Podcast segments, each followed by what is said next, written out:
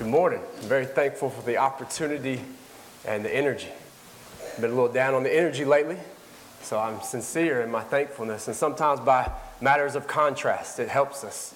And when we came into the story of David a couple times ago, we saw that by matter of contrast, we learned by David that God looks upon the heart and that we are to have a heart that desires God. King Saul struggled with that. King Saul's heart was selfish and desired what he wanted. And we'll see that even as we continue the story this morning. But even beyond that, the other point that needs to be remembered is that perspective matters.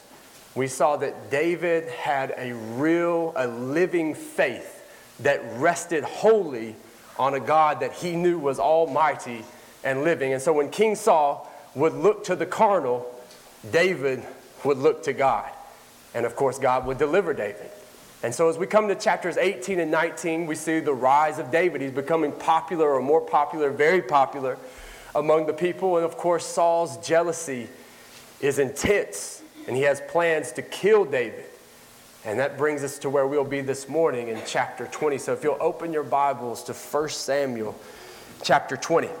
What we've been trying to emphasize is these different pictures of God's anointing and seeing them in David and then seeing how Jesus fulfilled them. But we've also seen the picture of how God would save the world, and we'll continue with that pattern this morning as we continue in the story. And so, the first thing that we'll particularly be looking for this morning is seeing how the anointed one must endure suffering. God is showing that the anointed will have to go through suffering before they can ascend and sit on the throne. And then, secondly, we're being challenged to see if we have the faith to follow the anointed one. It's one of the most powerful parts of the story this morning is seeing those that would follow David despite his circumstances. And in the same way, we are challenged to follow the anointed. So as we look in chapter 20, I see at the beginning of the story, as I would put into my own words, that David and Jonathan are, are trying to get on the same page. David knows that King Saul has a desire to kill him, and he brings this information to Jonathan, and Jonathan does not believe it so. He says that his father will and has told him everything, and that if he had a desire to kill David, that he would have told him so. And of course, David is trying to get Jonathan to understand, and so he comes up with a plan. This is after verse 4. There's a feast the next day, and David is to be there with the king. And so David's plan is to, that Jonathan is going to tell Saul that David had to go to Bethlehem to be with his clan to make an annual sacrifice. And that if Saul grows angry that David's presence is not there, then they will know that Saul has changed and he has a desire to kill David. But if Saul's okay and there's no problems and he doesn't, you know, inquire of David, it doesn't get angry, then we'll know that David is, is fine. And so that becomes the, the plan. But then the question is well, how is Jonathan going to be able to communicate what he learns at the king's table to David? And then that's where we see the next part of the plan. So David will go out in the field, and of course, Jonathan would come out, send out a boy into the field, and shoot the arrows into the field. And if the arrows land by the side, or, or that's where he tells the boy that they land by the side, then we'll know that David is safe and he can come back. But if he yells out to the boy that the arrows have, been, have gone beyond him, we'll know that David is in danger and that he cannot come back safely and that he'll have to, to flee. And so as we come into this, you know, the king's table and we see what takes place, we see that the first day, David's not there and Saul doesn't make mention of it, doesn't grow angry. But upon the second day, David is not there. And so Saul asks Jonathan where David is. And that's when we see that Saul grows very angry upon Jonathan's response that David had gone to Bethlehem to be with his family to make annual sacrifice. So if you look at verse 30 of chapter 20, we see in Saul's intense anger that he says to Jonathan, calling him the son of a perverse, rebellious woman, that he knows that Jonathan has sided with David. So Saul feels betrayed in this. And continuing to verse 31, we see more of what Saul knows or understands. And says, as long as the son of Jesse, so kind of using that term or phrase in a very derogatory way towards David, says that as long as he lives, you and your kingdom will not be established. So go get him and bring him here so he can die. So we very clearly understand that Saul cares not about God's plan. Saul has a plan of his own. He wants to keep his family on the throne despite what God has revealed and despite God, of course, having anointed David. Jonathan is faithful to God. He would see that David, the anointed, would become king. And of course, he's going to remain loyal to David, remain loyal to God. And so, of course, Jonathan responds to Saul, questioning him, you know, what has David done? Why should he die? See in verse 32. And so Saul takes his spear and throws it at Jonathan. And at that point, of course, Jonathan understands that Saul would do anything, even harm his own son, in order to kill David and bring about the plan that Saul has, not God's plan. And so, of course, Jonathan follows through with the plan that him and David had made, goes out to the field, shoots the arrows beyond, calls out, and David knows that he's not safe. And even we see, even verse 38 gives David some more specific instructions showed him the urgency of the moment where he says, Hurry, be quick, do not stay, supposedly speaking to the boy, but of course the message is for David. But even after he calls the boy back and tells the boy to depart, Jonathan risks his own life, and they go out there and they have an embracing and they make a, an oath. And then Jonathan tells David to leave, to go in peace. And so that, of course, brings us into chapter 21. And this is where I would say, in my own words, David is seeking support. If we really step into David's shoes at this point, crawl into his skin, we could imagine you know, what's going through his mind and his heart.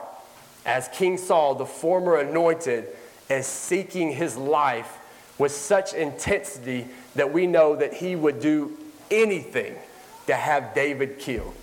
This would be one of those times when I, I think about like the story of Joseph down in those prisons when it's you just have to trust that God is with you, but the circumstances could be overwhelming emotionally, and it'd be very difficult to focus on what has been revealed and knowing that God is with you.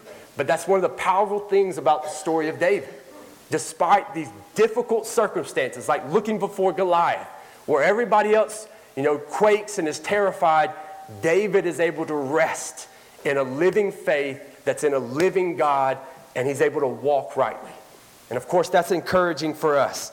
And so we see him going to Nob, to the priest uh, Ahimelech, and of course the other priest there. And when he arrives alone, for whatever reason, Ahimelech uh, is a little bit scared. He's trembling. So perhaps that would indicate something to him, but of course, David has to come up with a story. And he's able to put his fear or his trembling at ease and tells him that he's on a secret mission from Saul. And later we find out because Doeg, the Edomite who had been faithful to Saul, is there, that David needs to speak very carefully and not reveal certain things. Uh, he's hungry, his men are hungry, and we see in uh, verse 6 in particular, there's the explanation there. We know that the priest would put the fresh bread in before the presence of the Lord, and that would be God's appointed portion of the bread. But then after that bread was replaced taken away from God's appointed portion, that the priests could lawfully eat that bread, that that bread was then for them. And so David bringing this, uh, their hunger, the men before them, the priest at Nob, Ahimelech, does not take this flippantly. He inquires of their holiness, if they've been with women, if they're clean, uh, to make sure that taking from their own portion would be lawful. And ultimately, Ahimelech judges rightly and gives David and his men some bread. And so we'll come back to this controversy a little bit later. Now, verse 7, of course, is what I reference is why David's being so secretive. He's having to tell this story and talk to Elimelech in the presence of Doeg, knowing that Doeg would tell if he said something that might give up David's position or anything that might make David vulnerable before King Saul. But ultimately, David, because he left in such haste, has no weapons. And he asks Ahimelech if he's got a, a weapon or a spear or something.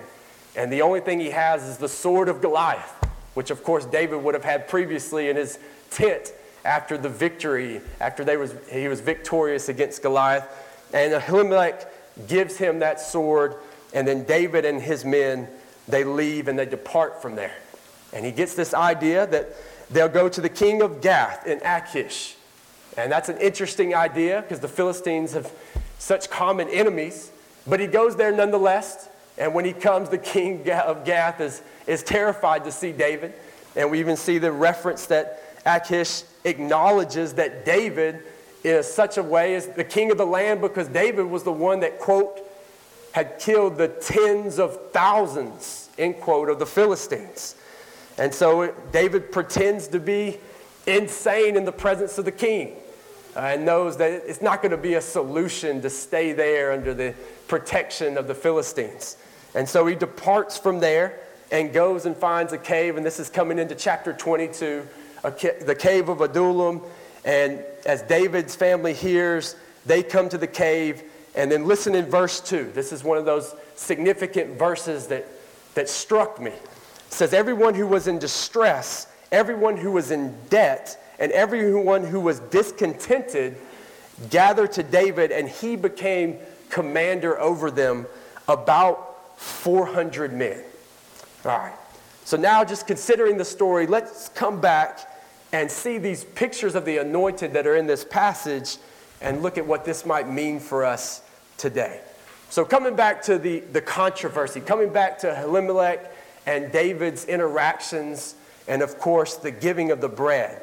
Now, we know that Jesus points to this in Mark chapter 2. If you want to go to Mark chapter 2, beginning in verse 23, Jesus uses this situation as vindication for what he was doing on the Sabbath when the Pharisees accused him and his disciples of plucking the heads of the grain and eating on the Sabbath, and as though that was unlawful. And we see Jesus' explanation to the Pharisees in, starting in verse 25 of Mark chapter 2. So it reads as such. This is Jesus' explanation that he gave to the Pharisees when they charged him with doing what was unlawful to do on the Sabbath.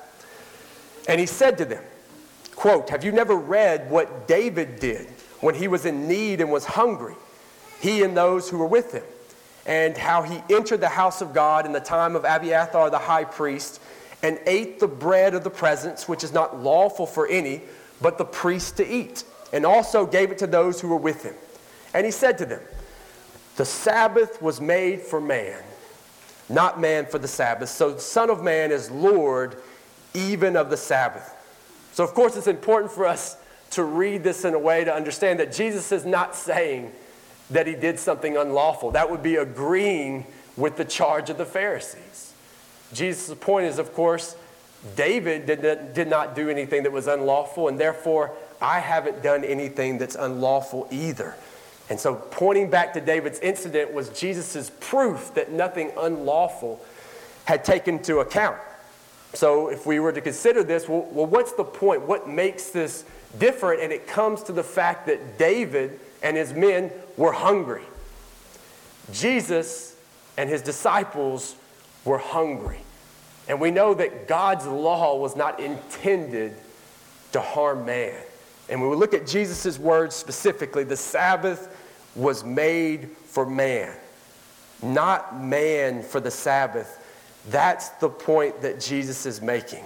The law was not put into place so that the hungry could not be fed.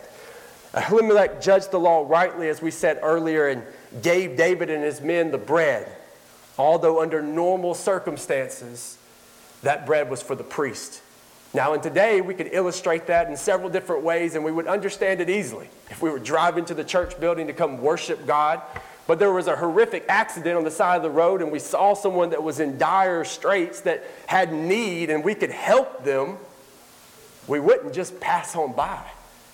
We know that the right thing to do in that moment would be to help that person in need. And so we would do it. We could look at it even a, a, different way, considering from the standpoint of maybe protection of family. If somebody came armed to our house seeking to do harm, seeking to kill our family, and we knew exactly where our family was hiding, when they approached us and said, Where's your family? we would lie we wouldn't tell them, oh, it's over there in that room, go kill them. I can't tell a lie. No, we would lie, and our lie would be justified because the law was not created to do harm. So Ahimelech judged rightly. And of course, Jesus did not break the law of Moses, and Jesus did not break the Sabbath either. But the other key point that Jesus makes, and this comes back to the Lord being uh, the anointed, David being the anointed, and Jesus being the anointed, is the superiority of the anointed. You can go back to places like Psalm chapter or Psalm 2 and see that protection or perseverance or preservation of the anointed is something that God's declared and is going to preserve. God was going to preserve David's life providentially. God was going to preserve Jesus' life providentially. That was critical. And so we see that when Jesus says in verse 28, the superiority of the anointed, in that so the Son of Man is Lord, even of the Sabbath. All right, and so carrying from here, let's come and see these pictures. Pictures of the anointed that are there through David that Jesus fulfilled. So the first thing that we see is that David, the anointed, was endangered and his life was threatened regularly. We see that in Jesus' life, especially upon the G- Jewish rulers and leaders. And so, if we knew it from David, we would come to expect it. And as we look at it from our vantage point, we see that it falls right in line with the picture that God has given us of the anointed.